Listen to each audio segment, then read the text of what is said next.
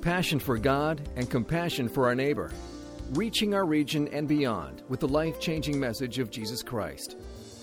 This is Crosswinds Church. And now, here's Pastor Jordan Gowing. There are probably many differences between Hollywood movies and biblical stories, but one of the, the most striking out there is probably the ending. As you look at the endings of Hollywood movies and, and the ending uh, of biblical movies, that there's a striking, or excuse me, biblical uh, stories, there's a striking difference between the end of a hero in a movie and the end of a hero's life in the Bible. Hollywood oftentimes ends with the hero riding off into the sunset, living happily ever after, whereas biblical stories oftentimes end in death. Hollywood has nothing better to offer us than to gloss over the fact that no one lives forever and instead just tells us that everyone lives happily ever after. But biblical stories tell us the stories of men and women of faith, men and women whose hopes and dreams are not fully realized in this life, and they spend their last breath looking toward a better hope. That is certainly true in the final chapter of Genesis. If you have a Bible, I invite you to open up to Genesis chapter 49 and chapter 50. We're going to spend a couple verses in, excuse me, in, in chapter 49, and then we're going to look at the final chapter of Genesis.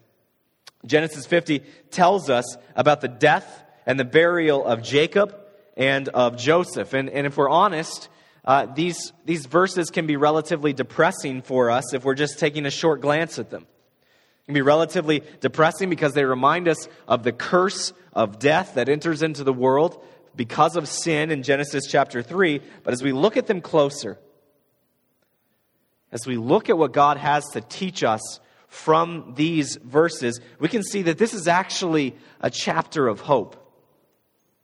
It's a chapter that looks to the future with confidence. It looks beyond death to what comes next for us waiting for what comes for us in Christ Jesus. You see, it would be wrong for us to, to look at, at Genesis chapter 50 as just about death, because it's not. In fact, the most important part of Genesis chapter 50 is what comes after death the burial of Jacob and Joseph. It is in, this, in their burials that we see instructions that tell us of their faith tells us of their hope, tells us of their confidence in God's promises. And this morning, as we look at these two stories, we're going to see this confidence, we're going to see this hope, we're going to see this faith summed up. As we tie a bow on Genesis, we're going to try to ask three questions of ourselves. Every single one of us has to ask these questions that sum up uh, not just this passage, but Genesis as a whole, as we look at our confidence, as we look at where our hope is, we look at where our faith is. If you have a Bible, uh, open up to Genesis chapter 49. We're going to start in verse 28. Now, we're going to start right where we left off last week. Last week, we were in Genesis chapter 49, and even though we just focused on this prophecy about Judah, the, the entirety of Genesis chapter 49 looks at Jacob's final moments in life, and he is pronouncing certain predictions about the future of each and every one of his sons. He pronounces these blessings over his sons. And that comes to a conclusion in verse 27. And in verse 28, he has all of them surrounding him, and he addresses them one final time. Please follow along as I read aloud, starting in verse 28. All these are the twelve tribes of Israel. This is what their father said to them as he blessed them, blessing each with a blessing suitable to them. Then he commanded them and said to them, I am to be gathered to my people. Bury me with my fathers in the cave that is in the field of Ephron the Hittite, in the cave that is in the field of Machpelah to the east of Mamre, in the land of Canaan, which Abraham bought with the field from Ephron the Hittite to possess as a burial place. There they buried Abraham and Sarah his wife. There they buried Isaac and Rebekah his wife, and there I buried Leah. The field and the cave that is in it were bought from the Hittites. When Jacob finished commanding his sons, he drew up his feet into his bed and breathed his last and was gathered to his people. Then Joseph fell on his father's face and wept over him and kissed him. And Joseph commanded his servants, the physicians, to embalm his father. So the physicians embalmed Israel. Forty days were required for it, for that is how many are required for embalming. And the Egyptians wept for him seventy days. With Jacob's last breath, he has one final request, and that is to bring his body to Canaan and to bury his body in the same place as Abraham's body was found, as Isaac's body was found. His one request is to not bury him in Egypt. Now, this might seem logical to us because he spent most of his time in Canaan, but there's another thing that we have to, to look at, and that is from the context of ancient Israel, ancient Egypt, and just really the ancients in generals. Burial location was extremely important for ancient people. They believed in multiple gods. They believed that there were multiple gods who existed, and each of these different gods ruled over a different, defined, limited territory. And so, if you were to bury yourself or be buried in a specific location, then you were, in one sense, entrusting your body to the God of that territory. You're entrusting your body as well as your afterlife to this God. And so, for Jacob, as he hears uh, of, or as he sees his, his death is coming soon, burial in Egypt is completely unappealing. Jacob doesn't want to be buried in Egypt. He doesn't want to entrust his body to false gods. He wants it to be buried in Canaan. He wants to entrust his body to the God of the promise. This is a, a powerful declaration of his allegiance. He is saying, My allegiance lies with God, not with the false gods of Egypt. But even more than just allegiance, it's also a declaration of faith. He's declaring his faith that God will one day bring his family back from Egypt and bring them to Canaan. He's declaring that one day God will keep his promise of giving his family the land of Canaan, even as it was promised to Abraham decades before. And ultimately, this is a declaration of his faith that God would one day save all humanity through the Messiah one of his descendants generations from now. And it is with that final request that Jacob passes away. The text, as we read it, emphasizes his connection to Egyptian high society. We see this in the response of the Egyptians after he dies. All of the Egyptians in those days would have their bodies preserved, but only the rich, only the nobles, the honorable would have their bodies embalmed. And that's exactly what happens to Jacob. The people of Egypt mourn over him. They mourn for 70 long days, which, as we look at historical records, 72 days was the length of mourning for a Pharaoh. This is a man who is highly connected to Egyptian high society, to the Pharaoh, because of his time in Egypt. And in fact, he's a man who has really every earthly reason to be buried in Egypt. He's lived there for the past 17 years. Travel back and forth was a lot more difficult in those days than it is today. He's connected to the king. He's accumulated a great amount of wealth. His family is finally reconciled to one another in Egypt. They're finally back together, and they're growing increasingly in number. Egypt has been very good to him. But Jacob did not lose sight of his faith. And so he declared that he wanted to be buried in Canaan. And as we see in the next few verses, that's exactly what happens. Pick up in verse 4. And when the days of weeping for him were past, Joseph spoke to the household of Pharaoh, saying, If now I have found favor in your eyes, please speak in the ears of Pharaoh, saying, My father has made me swear saying, I'm about to die. in my tomb that I have hewed out for myself in the land of Canaan, there shall you bury me. Now, therefore, let me please go up to bury my father. Then I will return. And Pharaoh answered, Go up and bury your father as he made you swear. So Joseph went up to bury his father. With him went all the servants of Pharaoh, the elders of his household, and all the elders of the land of Egypt, as well as all the household of Joseph, his brothers, and his father's household. Only their children, their flocks, and their herds were left in the land of Goshen. And there went up with him both chariots and horsemen. It was a very great company. When they came to the threshing floor of Atad, which is beyond the Jordan, they lamented there with a very great, grievous lamentation. And he made a mourning for his father seven days. When the inhabitants of the land, the Canaanites, saw the mourning on the threshing floor of Atad, they said, This is a grieving mourning by the Egyptians. Therefore, the place was named Abel Mizraim. It is beyond the Jordan. Thus his sons did for him as he had commanded them. For his sons carried him to the land of Canaan and buried him in the cave in the field at Machpelah, to the east of Mamre, where Abram bought from the which Abraham bought with a field from Ephron the Hittite to possess as a burying place. After he buried his father, Joseph returned to Egypt with his brothers and all who had gone up with him to bury his father.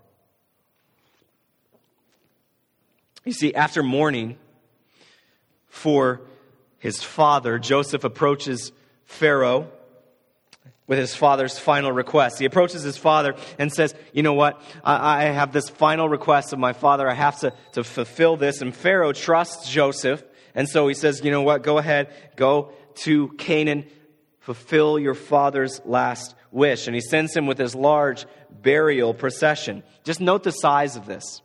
There are three companies that go to Canaan to bury Jacob. First company is Joseph and the nobility of Egypt, representatives of Pharaoh's household.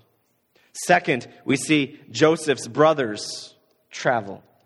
And third and finally, there is a military escort as a sign of gratitude from Pharaoh to Jacob's family for all that he has done for them.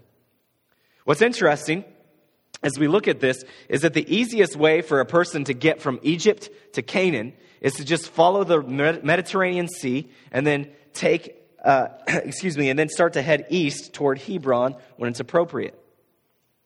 But that's not what happens here.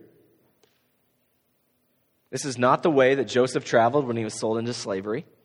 This is not the way that the family traveled when they immigrated down into Egypt. Instead, the burial procession heads across the wilderness, heads around the south end of the Dead Sea, and ends up entering Canaan from the east. This is what it means when it talks about beyond the Jordan. It's the land to the east of the Jordan River. In other words, what's happening here in this burial procession is that the people of Israel are taking the exact same route that they would take centuries later during the Exodus. Jacob's burial procession is his own miniature Exodus out of Egypt. In fact, there are a number of parallels between Genesis chapter 50 and the eventual exodus of the people of Israel. I'll just mention two more in the Exodus story, Moses approaches Pharaoh and asks to bring out the children, the flocks, and the herds out into the desert to worship God, and Pharaoh denies them. This, of course, eventually leads to the actual Exodus itself. Here in Genesis chapter 50, who stays behind? It's the children, the flocks, and the herds. Another parallel that we see. In Genesis chapter 50, we see mention of chariots and horsemen uh, uh, going with Jacob's procession to Canaan. This is a unique phrase chariots and horsemen. It's not used commonly in the Bible until thousand years later after this moment. In fact, it, this is the first time this phrase, chariots and horsemen, is mentioned in the Bible. And the next several references for hundreds of years are in reference to the Exodus, when the chariots and horsemen of Egypt no longer traveled with Israel, but pursued Israel to the Red Sea. This is more than just a, a, a neat coincidence. Remember the original audience of Genesis. This is the Exodus generation that Moses is writing to. They're fresh off their own escape from Egypt, from the chariots and the horsemen of Egypt. And for them, this is a reminder of their own calling. Just as Jacob is facing the end of his life, responds with obedience and with faith, with confidence that God is going to provide for him, this is a calling for the Exodus generation to respond with faith to respond with obedience, to respond with confidence to God's calling for them. The same is true for us, is it not? Jacob's death is not just something to skim over so you can finish the book of Genesis. Is a powerful challenge to us, asking us, are we actually living by faith? Are we living by faith like Joseph is here? Are we committed to following God in life and in death? As we find ourselves in our own miniature Egypt, are we willing to declare our allegiance to God or to Egypt, to the world? In our final day, where will our faith, where will our allegiance lie? As we stand at the end of Jacob's life, we see where his allegiance lies. It lies with the God of the promise but we also have to ask a tough question. What do we make of Jacob? He's quite the complex character in the book of Genesis. This is a man who is deceitful, he is selfish, he is a coward, he has encountered God in ways that many of us probably could only imagine of, and yet he walks away with little change from those encounters. He's a man who plays favorites with his children, and that leads to great strife and hurt and division in his family. He's willing to sacrifice some of his children to protect his favorites. This is not exactly the resume of a biblical hero, a biblical saint. But at the same time that we see these moments of, of, just frustration with Jacob, we also see moments of power, moments of, of faith that leave us in awe. This is a man who desired the promise of God more than anything. This is a man who wrestled with God, who followed God, who ends his life on a high note of shining faith. This is a man who finishes well, a man who desires to be buried in Canaan, not to be buried in Egypt. This is a man whose life is filled with failure after failure after failure, sin after sin after sin, and yet in the end he clings to God. At the end of his life, he refuses to be defined by his sin, but instead decides to be defined by his faith. What about you? In fact, that's our, our first question this morning. Will you be defined by your sin, by your past, or by your faith? It's a question that echoes throughout the book of Genesis. Abraham and, or excuse me, Adam and Eve they have to ask are they going to be defined by their past sins against God, the rebellion against God in the garden, or by their faith in God's promise for the future? Abraham and Sarah, will they be defined by their sins with Hagar or by their faith in God's promise for the future? Isaac and Rebekah, will they be defined by their sins of favoritism with their children or by their faith in God's promises for the future? In each of these situations. As we look back at Genesis, Genesis doesn't minimize the sins of these people, but we see that that is not what defines them. They are defined by their faith, not by their sin, not by their past. What about you? What about you? Perhaps you've lived a life that is filled with sin your sin is apparent to you more than you would recognize or want to, to admit, and far more people know about your sin than you would like. You don't have to be defined by it. You do not have to be defined by your sin or by your past. If there's one thing that we have learned from the book of Genesis, it is that God is a God of second chances. God is a God of third chances, of 10,000th chances, and on and on and on. Will you be defined by your past? Or by your faith? In fact, this question, this decision, faces us each and every day. Each and every day, we have to ask are we going to seek God in faith or are we going to cower back in sin? Each time that we fail God, each time that we fall away from God, are we going to seek forgiveness in faith or are we going to resign to sin? Will you be defined by your past or by your faith? For Jacob, the answer was his faith. And he shines like a star in Genesis because of that faith. But it's not so simple for his sons. Let's keep reading in verse 15. When Joseph's brothers saw that their father was dead, they said, It may be that Joseph will hate us and pay us back for all the evil that we did to him. So they sent a message to Joseph saying, Your father gave us this command before he died. Say to Joseph, Please forgive the transgression of your brothers and their sin, because they did evil to you. And now please forgive the transgression of your servants of the God of your father. Joseph wept when they spoke to him. His brothers also came and fell down before him and said, Behold, we are your servants. But Joseph said to them, Do not fear, for am I in the place of God? As for you, you meant evil against me, but God meant it for good, to bring it about that many people should be kept alive as they are today. So do not fear. I will provide for you and your little ones. Thus he comforted them and spoke kindly to them. Moments after this burial procession, after it's returned from, uh, from Canaan back to Egypt, Joseph's brothers panic. They panic because they, they wonder if they aren't really actually forgiven by their brother Joseph because of all the evil things that they did to him decades before. You ever felt that way with God? You ever felt that way with God, wondering if we're not really forgiven by God, wondering if God is going to take back his forgiveness if we screw up again? Wondering if God is punishing us because of our sin? It's a way of thinking that is all too common in us. Where we doubt God's forgiveness. It betrays in us a wrong view of God, just like Joseph's brothers had a wrong view of him. You see, they ask Joseph for forgiveness, and Joseph actually never gives it to him, at least not in chapter 50.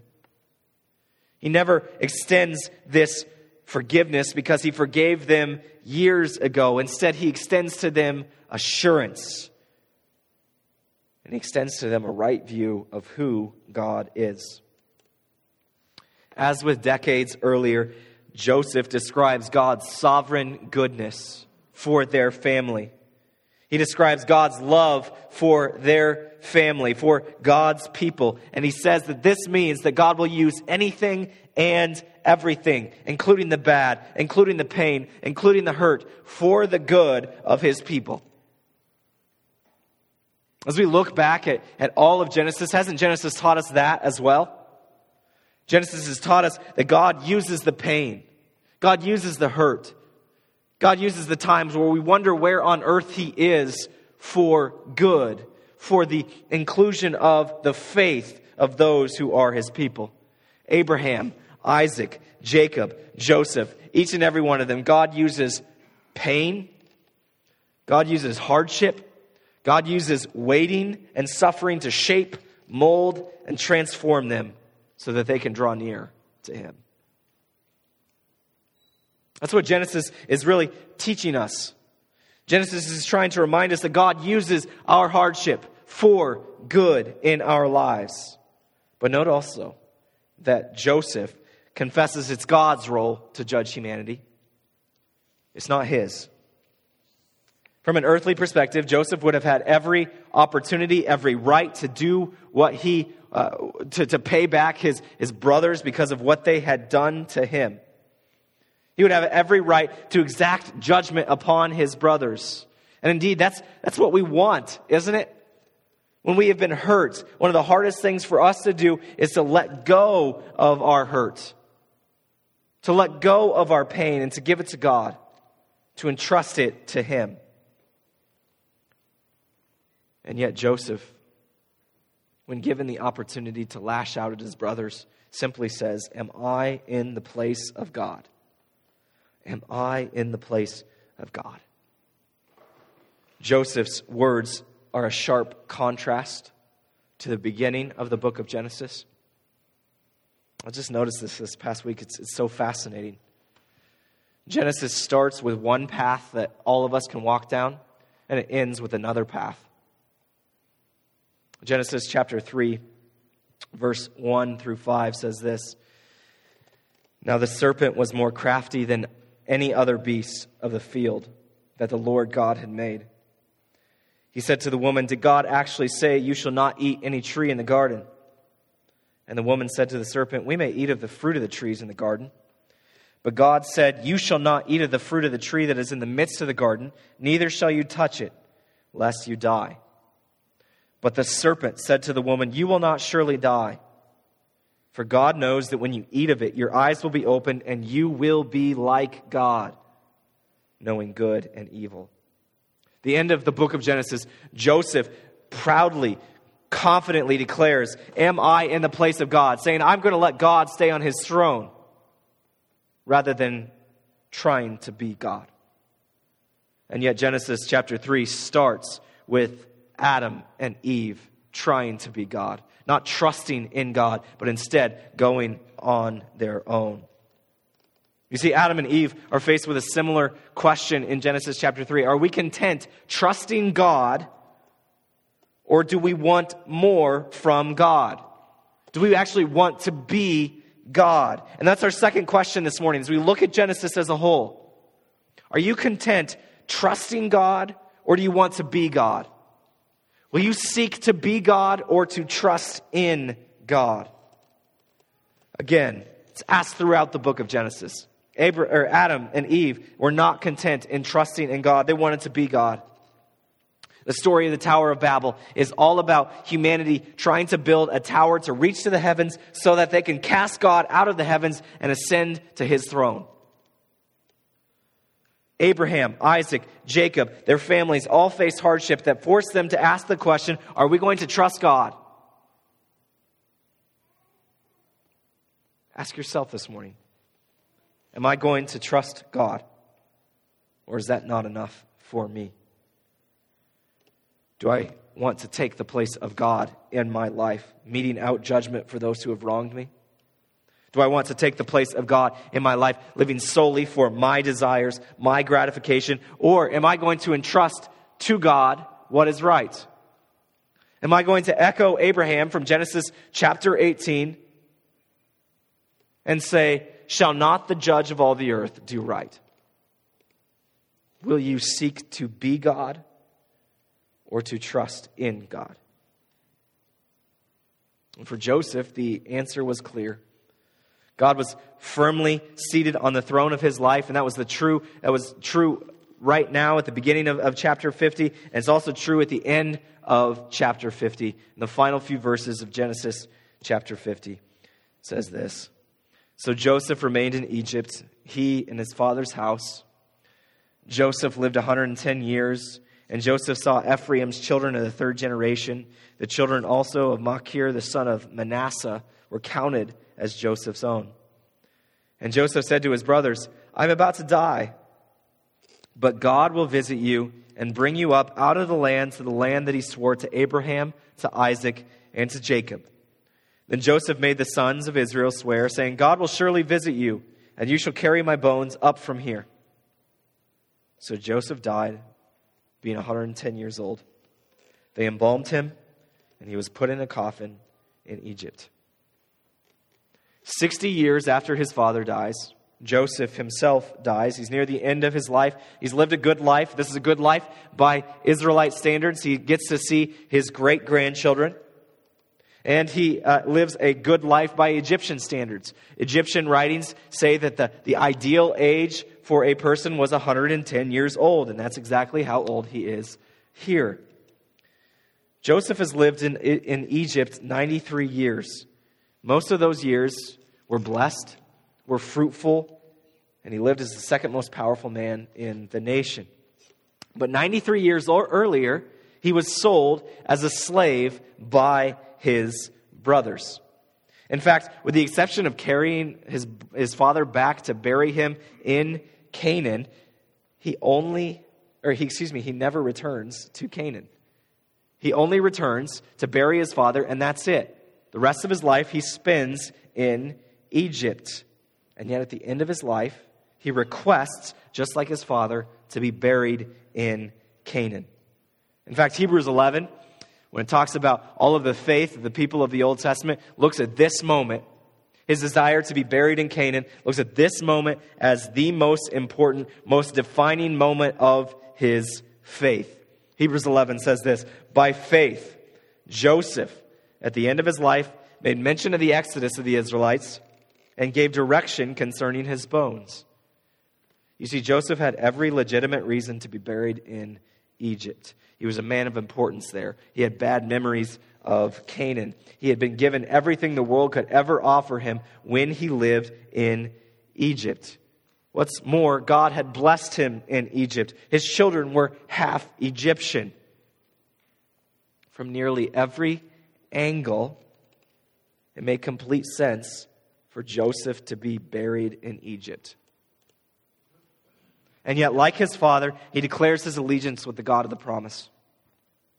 He declares his allegiance with the God of Israel, not with the God of the Egyptians. He has faith in the God of that promise and not in the riches of the world. And so he requests that his bones be buried in Canaan.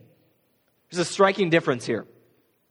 Joseph asked that he one day be buried in Canaan when the people of Israel return whereas Jacob was immediately buried in the promised land after his death.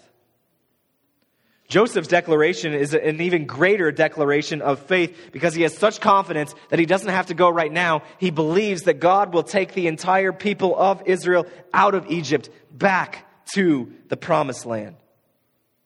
And his bones wait for 450 years before they finally arrive in Canaan and then more years until they're finally buried. Joshua 24 tells us this As for the bones of Joseph, which the people of Israel had brought up from Egypt, they buried them at Shechem.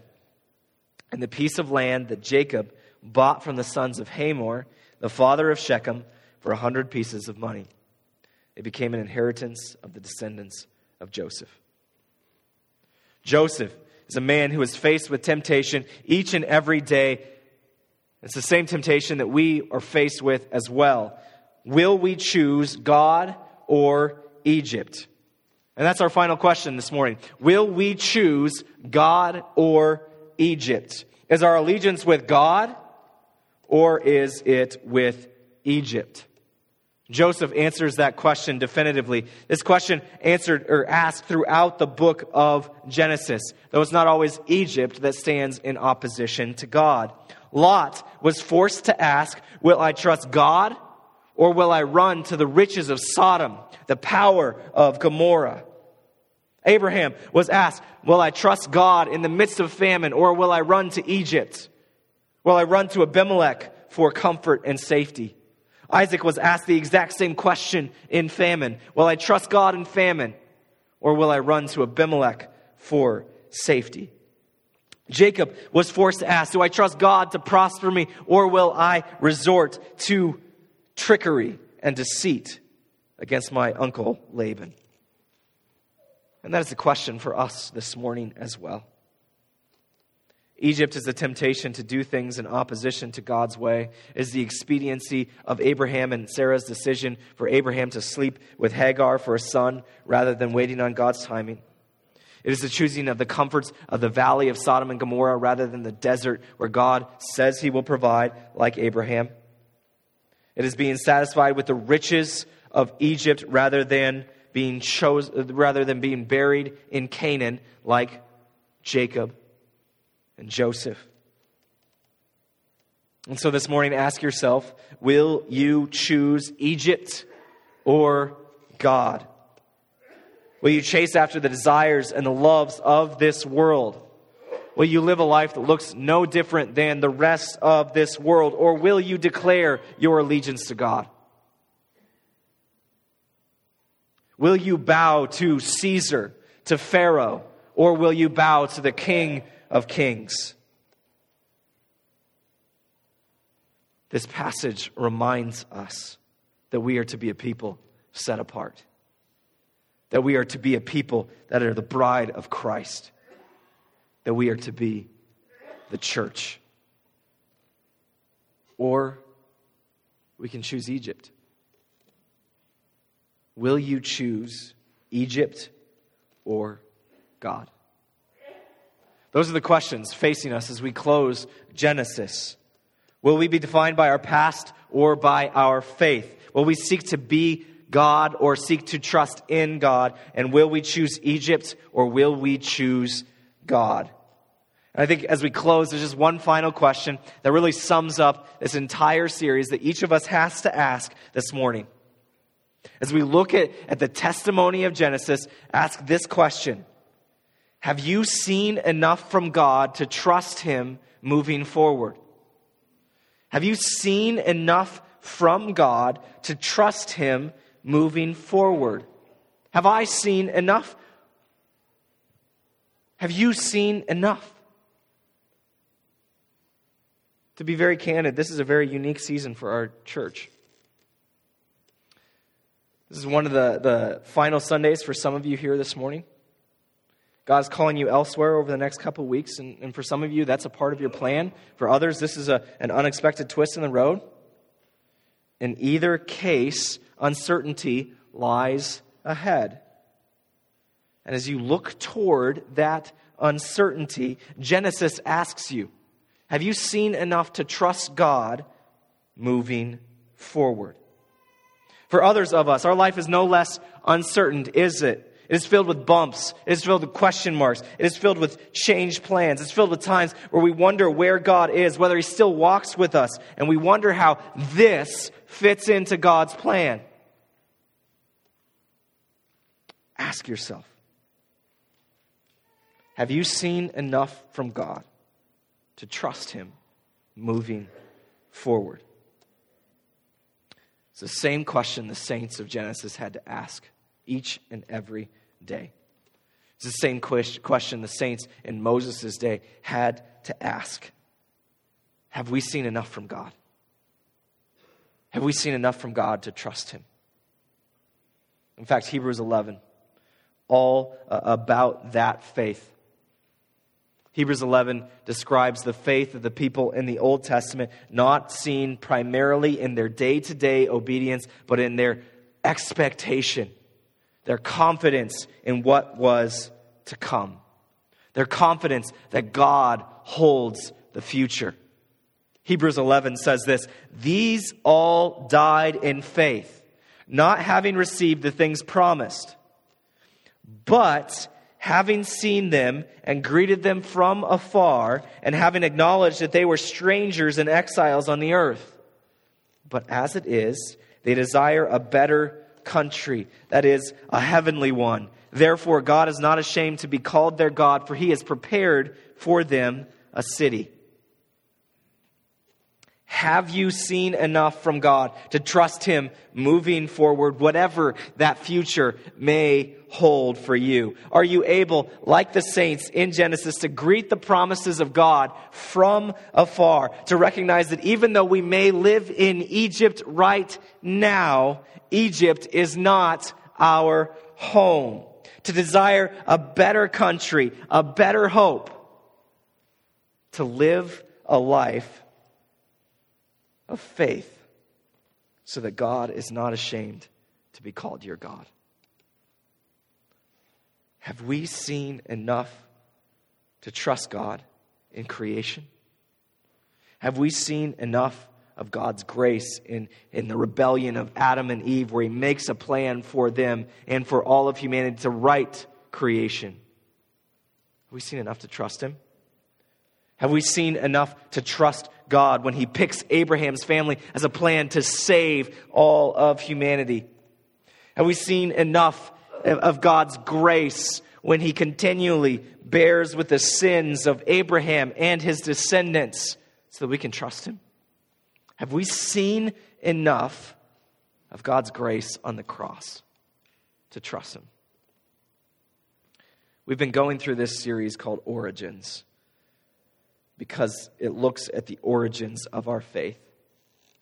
As we look back on the origins of our faith, it's our prayer that we move forward to the future God is calling us with confidence, with hope, with faith.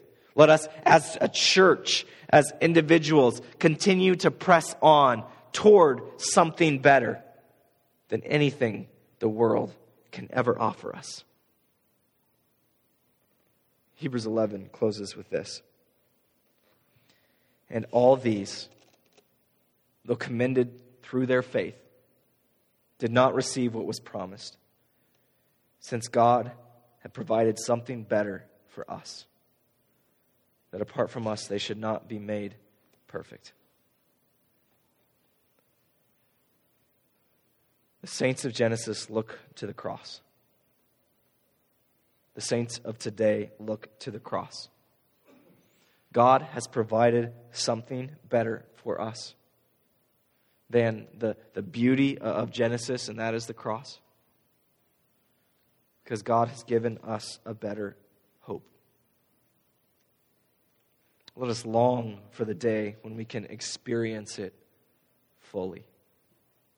Have you seen enough from God to trust Him moving forward? Let's pray. Lord, as we look at your word, as we look at the ways that you have worked through it, that you have moved in it, we ask that you would give us the strength to have the same faith as Joseph, to have the same faith as Jacob, as Abraham and Isaac, as Noah, as Sarah, as Rebecca, as Leah, as Rachel. Help us to look to you and look to the cross. And from there to move forward in confidence in our good and gracious God. It's in His name we pray. Amen. This has been a presentation of Crosswinds Church. More of Pastor Jordan's sermons can be found online at crosswinds.tv. Thanks for being with us, and may God continue to enrich your life.